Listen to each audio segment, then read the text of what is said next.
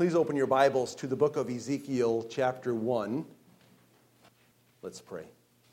Father, it's good to sing of your praise and truths about you, what you've done for us, and our eternal relationship with you. It is also good for us to worship you by looking at your word. Draw us near to yourself, please, in Jesus' name. Amen. It is not difficult to appreciate beauty. Take a look at this picture here of a lake with the backdrop of a snow capped mountain, or at least that's what it looks like to me anyway. It's beautiful. It's not hard to appreciate that. If you were actually in that scene, I can imagine everything in you either relaxing because of how beautiful it is or being keyed up by how beautiful it is. There's also um, sunset scenes like this. You don't have to work at enjoying that. When you see a canyon like this, it does something to you to see that. You don't have to work hard at it. Our task this morning is an easy one. As we look through a number of Bible passages this morning, we want to gain a glimpse of God's glory and worship Him. Having a clear view of the majestic glory of God prepares us to stand in awe of Him. Seeing God as He is, as glorious, mighty, wise, holy, righteous, and just helps us to understand his rightful place as our judge. There is a challenge to us, however, as God's people. We do believe God's word. We believe just what God says about himself. But sometimes our view of God is a drive by view or a view from a distance. Jeremiah makes this statement in Jeremiah 23 Am I a God at hand, declares the Lord, and not a God far away? Can a man hide himself in secret places so that I cannot see him, declares the Lord? Do I not fill heaven and earth, declares the Lord? In the book of Isaiah, which we'll look at in just a little bit, we're going to hear Isaiah describing a scene of God, and, and he says that the whole earth is filled with God's glory. God is a God out there, but he is also a God at hand. What I want to do together this morning is to gain an up close look at God's visible presence as described by three men of God. Because a distant view of God does not have the impact that is needed. You can know all of the attributes of God, and if you do not have an intimate view of Him, those thoughts on His perfections will not have the right result in your life and in mine. Yesterday, I had the perfect opportunity to see this challenge with a different set of eyes as I was flying up the coast of Virginia. Now, generally speaking, I get an aisle seat because I have more room. I can kind of hang out into the aisle a little bit, stick my leg out in the aisle. I try to have an aisle seat. Yesterday, I was at a, at a window seat, and I was really ended up being very glad, despite the fact that the person to my right was taking up more than their fair share of room. I just turned my body and looked out the window but as I was beholding this, um, as I've been meditating on these concepts all the last couple of weeks, I, I looked and I, and I, I saw this scene, and it, and it reminded me of what we're talking about. Take a look at that. You see all the detail? Now, none of us, I don't think, are in the market to buy a yacht. I understand that. But just for the sake of illustration and argument, I want you to think that you have a spare $275 million to spend on a super yacht. Which one of these would you buy? Would you buy that one right there? Can you, can you see the, that one? Can, can, would you buy that one? What do you think? $275 million. You cannot take a closer look. Right now, decide whether you're going to spend that more than a quarter of a billion dollars on your super yacht. Yes or no now? Of course, no one, no one would. How about after you see these pictures? It's just a small little master bedroom. Now, again, I know this is beyond us. None of us are buying anything like this. We're theorizing. No one would buy it without a glimpse. If someone were spending money on something like this and they saw those views, it may be compelling to do so. Until uh, we get a chance to see something in detail, buying it is out of the question. We are, we're not going to invest ourselves in it. Until we gain a proper view of who God is, we will not, we will not worship Him. And so, what I want for us to do in these next moments is to look at what God has declared to us about His physical, visible presence through the visions of three men of God. First, we'll look at Ezekiel's vision, then Isaiah's vision, and then finally the Apostle John's vision. And they each give us a unique vantage point. As we approach Ezekiel's vision, what we will see is the, the underside of God's chariot throne. He will show us the cherubim underneath the chariot throne of Almighty God. This is what Ezekiel will show us. And then in a few moments, we'll look at Isaiah's vision, and he'll show us the view from above with the seraphim above the chariot throne of Almighty God. And then finally, from the Apostle John, he's going to show us what's taking place in the midst of this chariot throne of God. And so we'll see from three angles what God has described about his very presence. And the purpose of this is not to dive into details and figure out nuances, but to gain a glimpse of how God has revealed himself so that we'll recognize that he is real, that his glory is majestic, that his holiness is astounding, and that people like us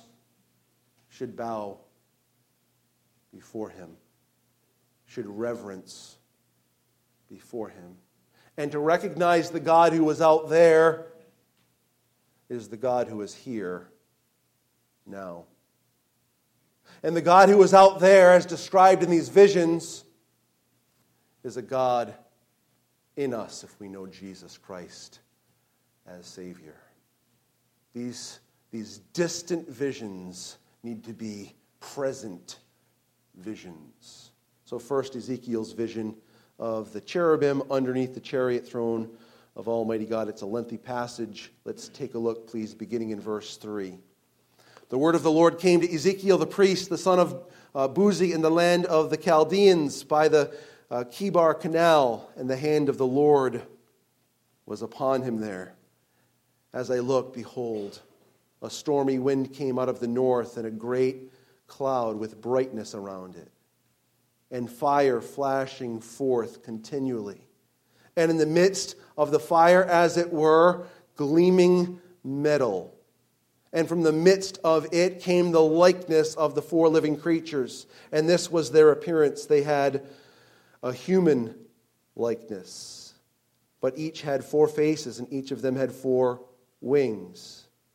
Their legs were straight, and the soles of their feet were like the soles of a calf's foot. And they sparkled like burnished bronze. Under their wings, on their four sides, they had human hands. And the four had their faces and their wings thus.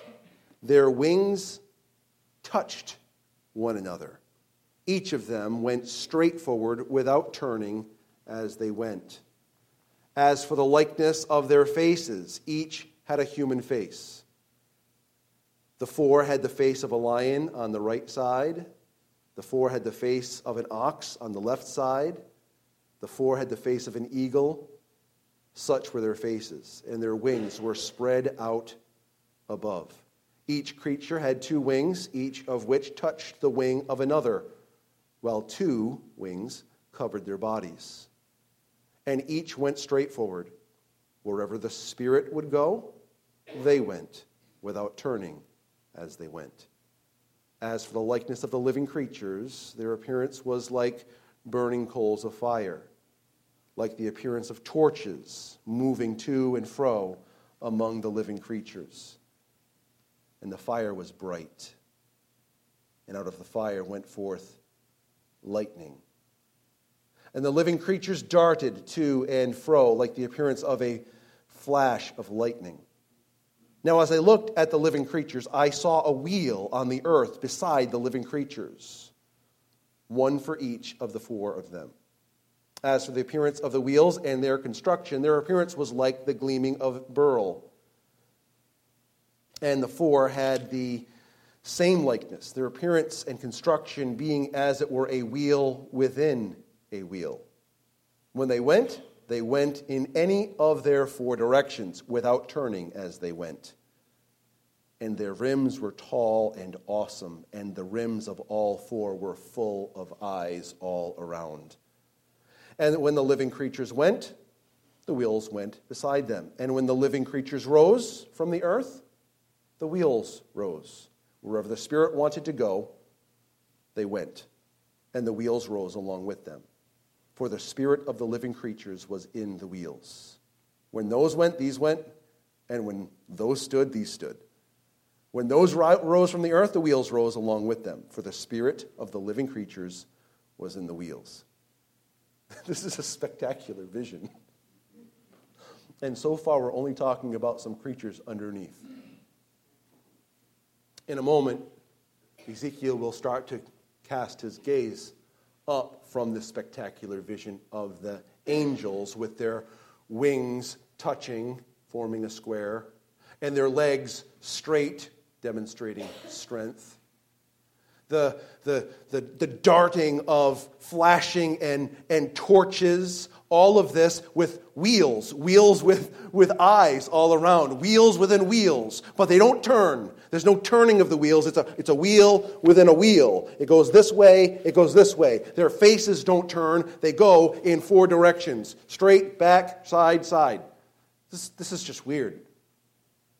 Verse 22 Over the heads of the living creatures, there was the likeness of an expanse shining like awe inspiring crystal spread out above their heads. And under the expanse, their wings were stretched out straight, one toward another. And each creature had two wings covering its body. And when they went, I heard the sound of their wings, like the sound of many waters, like the sound of the Almighty, a sound of tumult, like the sound of an army. When they stood still, they let down their wings. And there came a voice from above the expanse over their heads.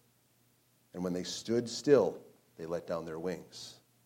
And above the expanse over their heads, there was the likeness of a throne, in appearance like sapphire. And seated above the likeness of the throne was a likeness of a, uh, of, with a human appearance. And above excuse me, and upward from what had the appearance of his waist, I saw, as it were, gleaming metal, like the appearance of fire enclosed all around. And downward from what had the appearance of his waist, I saw, as it were, the appearance of fire. And there was brightness around him. Like the appearance of the bow that was in the cloud on the day of rain, so was the appearance of the brightness all around. Such was the appearance of the likeness of the glory of the Lord. And when I saw it, I fell on my face and I heard the voice of one speaking. Now, I tried to emphasize what seemed like an appearance kind of like, an appearance like, it was like this and like that. It's like a teenager talking, but not because, not for lack of better words, not because they were using filler words, but here Ezekiel is trying to express to you this scene was too great to actually describe properly. So I want to just give you the best I can do. The best I can do is this is what these angels looked like underneath the throne. This is what the, the, the torches and, the, and the, the darting looked like. And this is what these wheels were like. And this is this expanse over their head that, that was, was there. And then above, above that expanse, this thing that was kind of like a throne and some that had a, a, human appearance and kind of like a waist and upward and, and downward. And he's trying to give us this, this, this vision that was so breathtaking that he really couldn't describe it entirely. We recognize that these beings underneath the expanse are cherubim. It makes it clear in chapter 10 of the book of Ezekiel. He sees a vision of God it's vivid. And we can't pull apart all of the details. I don't even think that's the point of, of it. Ezekiel sees this vision of these four living creatures. They have the appearance of a man. They each have four faces. They have four wings. Their legs are straight. They, they won't buckle under the weight of this chariot throne. Their feet were like um, the feet of a calf or feet of calves. Um, maybe, maybe it indicates that they are steady on their feet as they're able to, to move from place to place.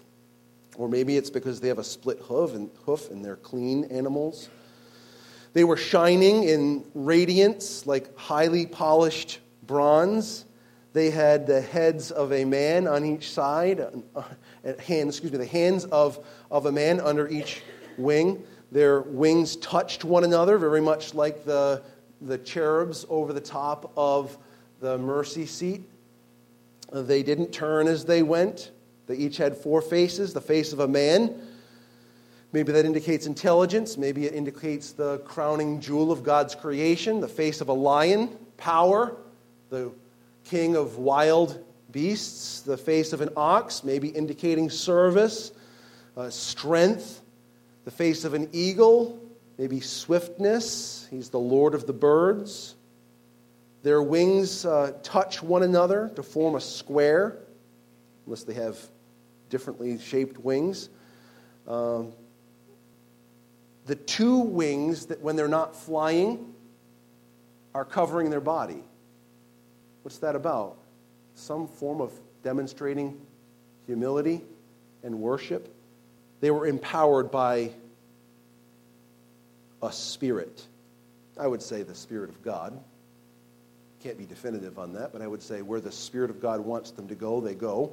And the Spirit of God is conveying what the Father on the throne is conveying to them. Their appearance was bright like coals of fire, like burning torches. Beside each living creature was a wheel, golden green, illuminated maybe, like a jewel. It was a wheel in the midst of a wheel.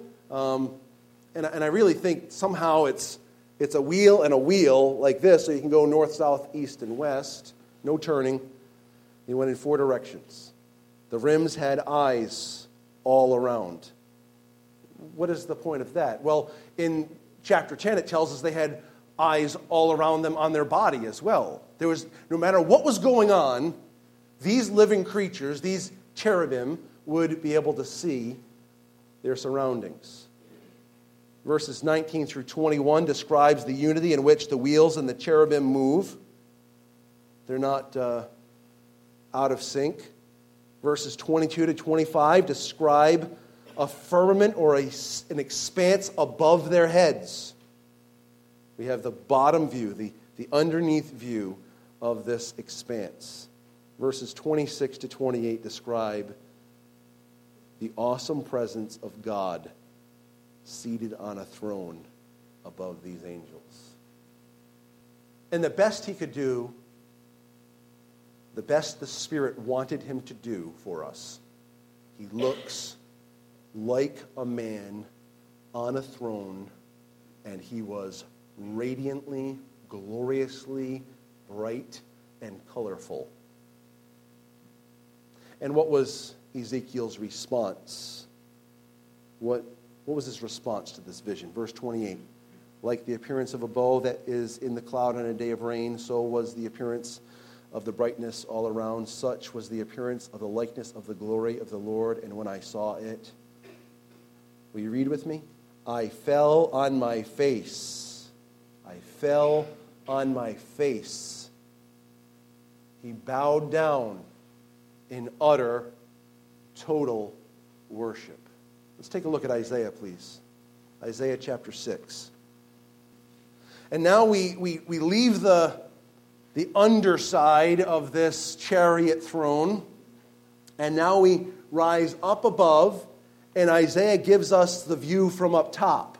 We're looking downward now as God will, through Isaiah, describe the scene with seraphim above the chariot throne of God. Verse 1 of Isaiah chapter 6. In the year that King Uzziah died, I saw the Lord sitting upon a throne high and lifted up, and the throne of his robe filled the temple. Above him stood the seraphim. Each had six wings. With two he covered his face, and with two he covered his feet, and with two he flew and one called to another and said, Holy, holy, holy is the Lord of hosts. The whole earth is full of his glory. And the foundations of the threshold shook at the voice of him who called, and the house was filled with smoke. And I said, Woe is me, for I am lost, or I am undone. For I am a man of unclean lips, and I dwell in the midst of a people of unclean lips, for my eyes have seen the King, the Lord of hosts. Then one of the seraphim flew to me, having in his hand a burning coal that he had taken with tongs from the altar. And he touched my mouth and said, Behold, this has touched your lips. Your guilt is taken away, and your sin atoned for. So we have a different order of angels now. Instead of cherubs, we have seraphs. If you want the old way, cherubim and seraphim. Six wings flying continuously, singing continuously, and they're positioning above the throne of God. We'll try to make some more observations on this text if time will permit later on. But our view here is Isaiah describing this and recognizing the positioning of the angels and Isaiah's response. What is Isaiah's response? In verse 5 Woe is me, for I am undone, or I am lost. I am a man of unclean lips, and I dwell in the midst of a people of unclean lips. For my eyes have seen the King, the Lord of hosts. This is what happens when we see the truth of who God is. We see Him in His glory, we see Him in His majesty, we see Him in His holiness, and we see ourselves as everything other than that. This is what happens when we draw near into the presence, is we see our frailty and our sin and our undoneness. Isaiah realized his sin because he saw the glorious holiness of God. Now take a look, please, at the book of Revelation. We'll make some more observations about those texts in a minute, just in short order. Revelation chapter 4. Here in Revelation 4, John is called up into the presence of God, and he's going to describe the, the straight on look, the, the head on look from the midst of the throne, around the throne, not under the throne, not over the throne, straight on in the throne. We want to see what John has to say as he's led by the Spirit to convey what God has revealed to him. Revelation 4 1. After this I looked, and behold, a door standing open in heaven. And the first voice, which I had heard speaking to me like a trumpeter, said, Come up here, and I will show you what must take place after this. And at once I was in the Spirit, and behold, a throne stood in heaven with one seated on the throne. And he who sat there had the appearance of jasper and carnelian, and around the throne was a rainbow that had the appearance of an emerald. Around the throne were 24 thrones, and seated on the thrones were 24 elders, clothed in white garments, with golden crowns on their heads. From the throne came flashes of lightning and rumblings and peals of thunder. And before the throne were burning seven torches of fire, which are the seven spirits of God. Can you, can you, can you grasp this? Have you been outside on a, a clear, not a clear, on a summer night and, and seen, have you seen the thunder, the, the lightning striking? Have you seen it? It's tough to take your eyes off of it.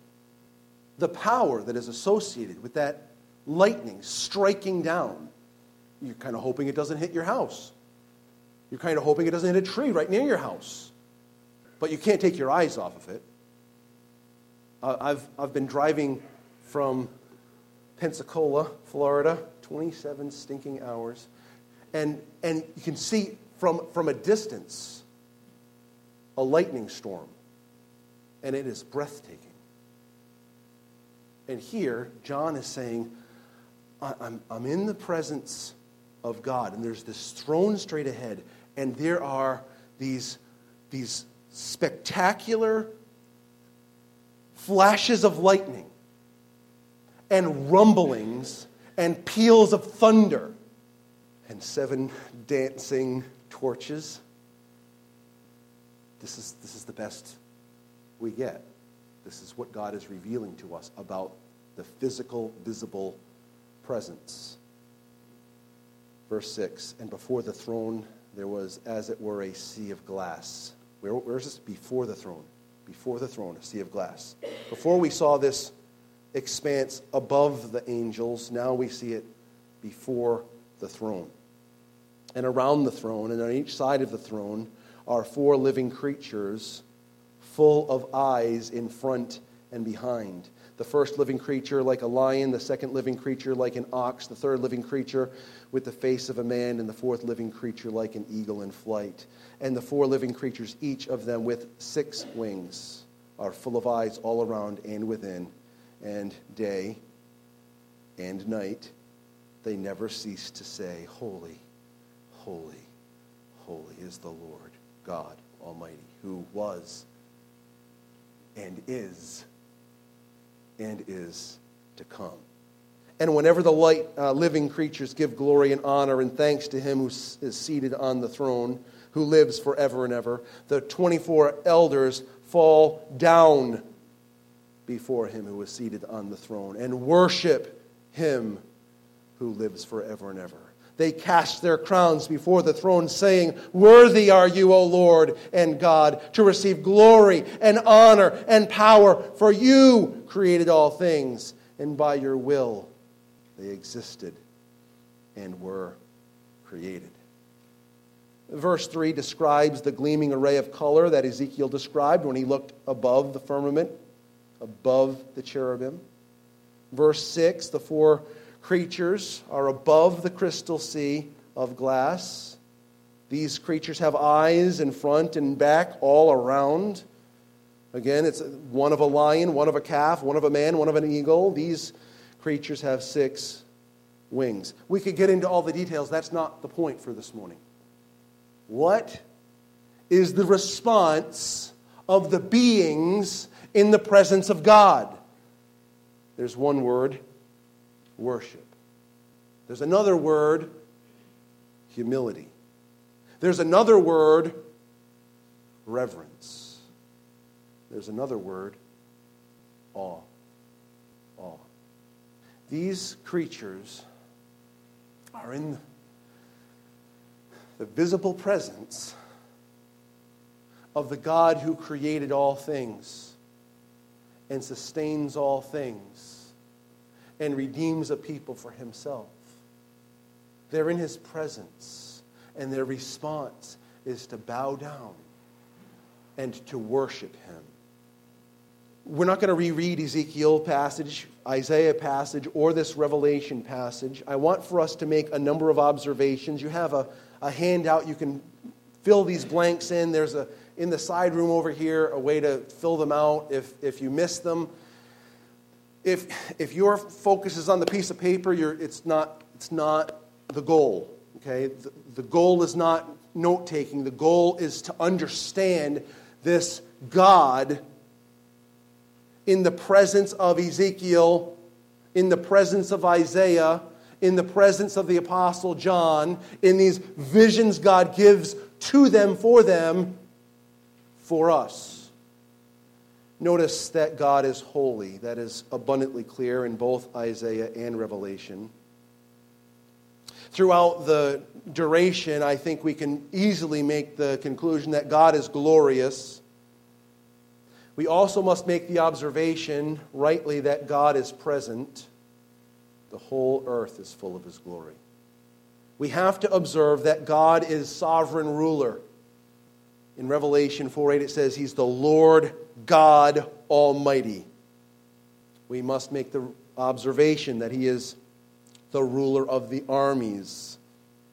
The Lord of hosts is His name. God is a redeeming God. To Isaiah's response of God's glory I'm undone, I'm unclean. My lips are unclean. My people are unclean. Everything I know is unclean compared to what I'm seeing here. To that, God sends an angel to take a coal and to put it on his lips to say his sin is gone, his guilt is gone, his sin is atoned for. This is a redeeming God. This, this is a sending God. Who will go for us? Here am I, Send me. And God sends Isaiah on a mission to tell people of his holiness, of his glory, of his majesty. God is a sending God, God is a seeing God. With plenty of emphasis on the eyes. It kind of freaks you out to think about all the eyes. God knows, He sees. God is a speaking God when the, the voice came from above the expanse, the angel's wings went down. God is gloriously bright and beautiful. If you don't get that from Ezekiel and Revelation and Isaiah, then you're, you're missing you're missing it. God is gloriously bright. He's radiant and he's spectacularly beautiful. Like nothing you've ever seen before. All the handiwork that he makes is just a little glimpse of how beautiful God is. God is eternal. Revelation 4 lets us know about that. He was and is and is to come. God is creator in Revelation 4:11. God is the sustainer in Revelation 4:11.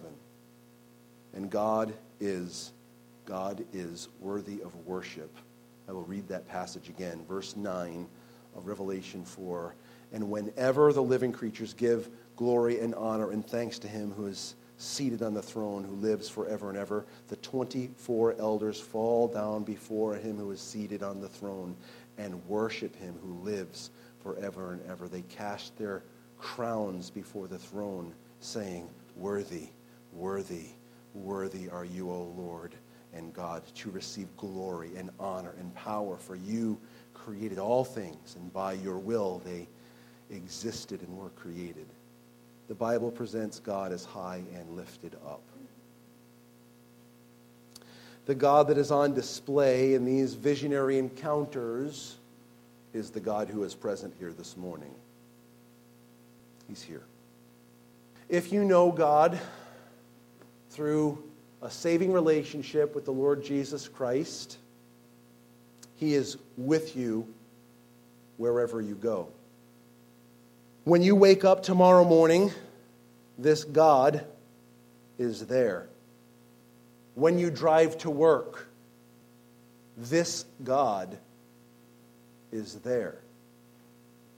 When you're having a conversation with your spouse, this God is there. When you're irritated with your parents, this God is there. When you're surfing the internet, this God is there. When you're pressing the up and down channel button on your television, this God is there. When you're trying to share the gospel with a neighbor, this God is there. When you come together to worship God, and we have songs on a screen and a wonderful group up here trying to help us, it's not about them. It's not about the screens. It's not about comfortable chairs and a nice building. It's not about having air conditioning. This God is there. Will you worship him? Will you worship him here? Will you worship him there? Will you worship him tomorrow morning, tomorrow afternoon, Tuesday morning, Tuesday afternoon? Whenever we think through these types of issues, we cannot leave the way we arrived. I want to challenge you right now, where you're seated, in the quietness of the next few moments. I want to challenge you to talk with God. Talk to Him and ask Him to help you. I'll do the same. To have a more conscious awareness of His glorious presence throughout the course of my ordinary day. Let's take just a couple of moments. We're not done, we're pausing. Take a couple of moments now and talk with your God. Friends, when your God is way over there, you'll worship him occasionally. And you'll worship a whole bunch of other stuff in between when the God who is your God, you know him to be present. When you are consciously, when I am consciously aware of his presence, I will worship him in that moment.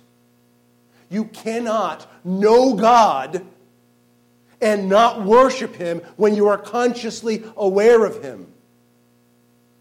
I want to share with you a quote from A.W. Tozer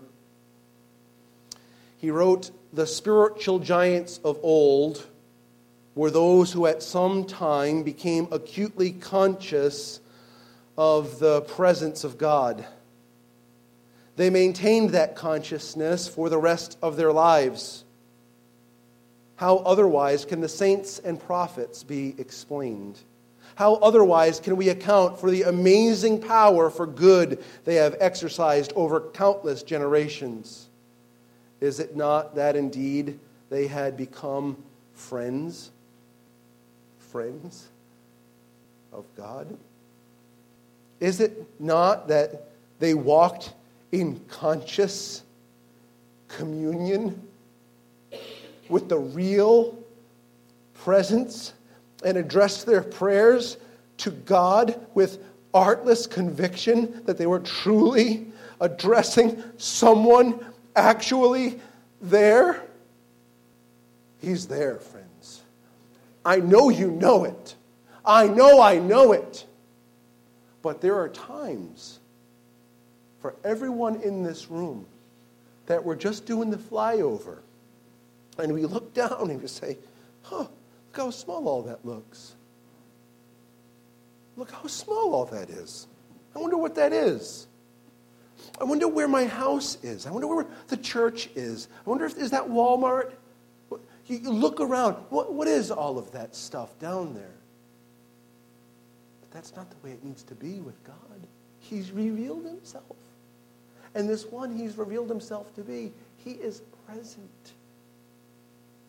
I need simply remind myself and beg God to remind me that I would experience his presence, understand his presence, and live in accordance with his presence. You know when you're living that way, when you're thinking that way, when you're worshiping that way, there is not a better sense of refreshment to your soul. There's nothing, there's nothing that competes with it. It's easy in the church building. It's easy in a Bible study setting. It's easy when you're all alone with your Bible open. But there are so many other settings that we go through in the course of a week. Lord, help me to know that you're there and to live, live out my life consciously aware that you are with me.